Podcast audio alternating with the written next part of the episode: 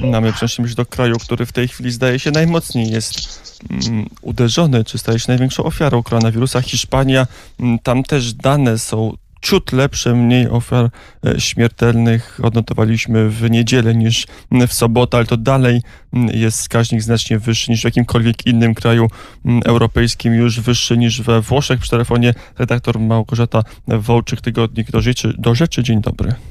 Dzień dobry, witam wszystkich. No to słuchamy, jaka jest sytuacja w Hiszpanii? Trzeba przyznać, że mm, przypadek Hiszpanii wciąż się wyróżnia, nie tylko na tle Europy, ale na tle świata. I to nie tylko dlatego, że Hiszpania zajmuje czołowe y, drugie miejsce w statystyce zakażeń i umieralności.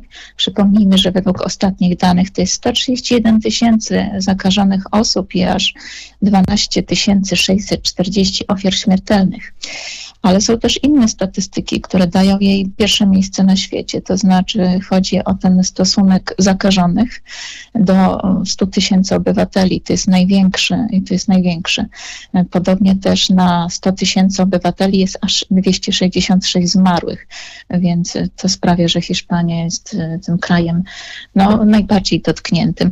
Owszem, mówi się, że, że wreszcie mm, nastąpił moment, żeby złapać ten pierwszy oddech. To, to słynne przesilenie, które było obiecane Hiszpanom już ponad tydzień temu, podczas gdy no, ostatni tydzień był właśnie czarnym, bo, bo rzeczywiście w niedzielę po raz pierwszy odnotowano spadek ofiar śmiertelnych, ale wydaje się, że, że jednak mm, specjaliści, którzy mówią o tym, aby mniej patrzeć na liczbę zmarłych dziennych, tylko na liczbę hospitalizowanych. I to daje rzeczywiście obraz e, tego, w jakim kryzysie jest pogrążony kraj.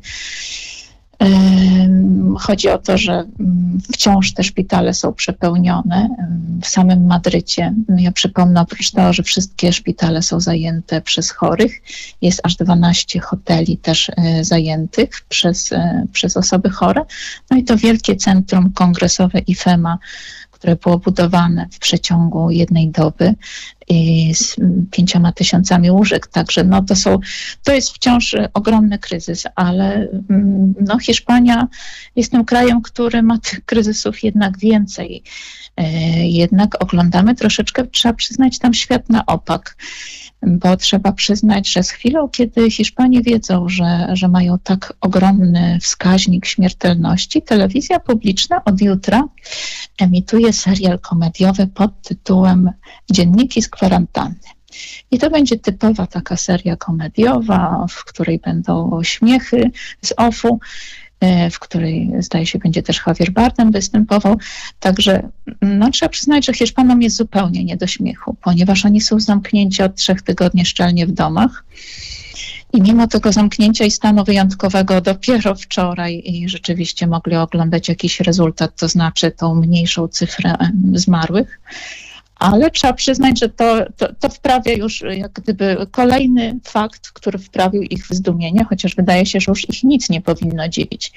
Ja przypomnę, że parę dni temu rząd przeznaczył 15 milionów euro na dofinansowanie prywatnych, zaprzyjaźnionych telewizji, które zawsze, e, no, z, z którymi mógł zawsze liczyć na, na, na jakieś delikatne traktowanie i wręcz na pochwały tego, jak zarządza kryzysem. E, z chwilą, kiedy cały świat ogląda obrazki ze szpitali hiszpańskich, gdzie widać, że, że służby sanitarne czy lekarze, no niestety noszą worki na śmieci z powodu braku fartuchów, rząd przeznacza takim, taką ogromną ilość pieniędzy na dofinansowanie prywatnych telewizji.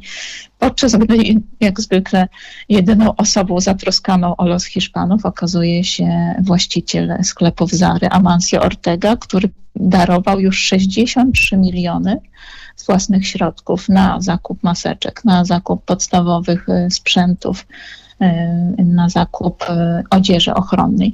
Także trzeba przyznać, że, że coś nie funkcjonuje w Hiszpanii. To jeszcze się zapytam, proszę o szybką odpowiedź politycznie, jak to się mm, przekłada, czy jakieś są już zauważalne przepływy elektoratów, bo w Polsce na przykład cały czas badania opinii publicznej się odbywają, czy tak samo jest w Hiszpanii, czy można coś powiedzieć o życiu politycznym hiszpańskim w czasie pandemii?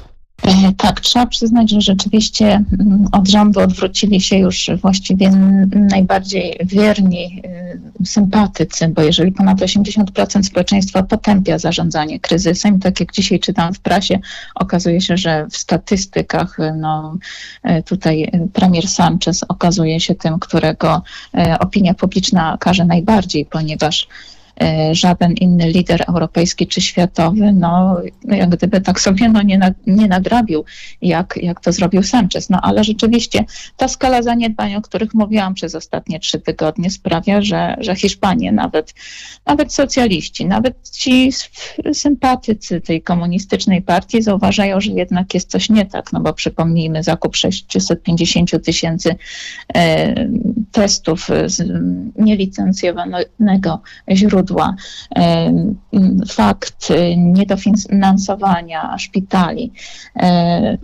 Także no, można powiedzieć, że jeden kryzys za drugim, a rząd jak gdyby dotąd nie zdobył się na żadne słowo przeproszenia, wręcz przeciwnie, uważa, że wszystko, co zrobił do tej pory, zrobił bardzo dobrze, najlepiej. Także no, jak gdyby to, to jest uderzające, że pomimo tych tragicznych statystyk wciąż, pomimo tej fatalnej sytuacji w Hiszpanii, e, pomimo kryzysu demokratycznego, bo przypomnijmy, że, że e, faktycznie na czas tego stanu wyjątkowego została zniesiona kontrola demokratyczna. Nie ma kongresu, nie ma Sejmu, nie ma kontroli nad tym, co wyrabia rząd, który zarządza dekretami. Mało tego, no, media, które były bardzo cierpliwe i, i jednak większość mediów była zawsze po stronie prawda, socjaldemokracji, no, y, podniósł się protest ponad 400 dziennikarzy, więc przyznajmy, że to jest już ogromna skala. Po prostu 400 y, dziennikarzy powiedziało, że nie będzie już komentować konferencji prasowych premiera Sancheza, ponieważ no, y, są cenzurowani, ich pytania są pomijane. Pytaniami zajmuje się w zasadzie sekretarz stanu do spraw komunikacji, który manipuluje, filtruje pytania od dziennikarzy. Także no, praktycznie społeczeństwu zostało odmówione prawo do informacji.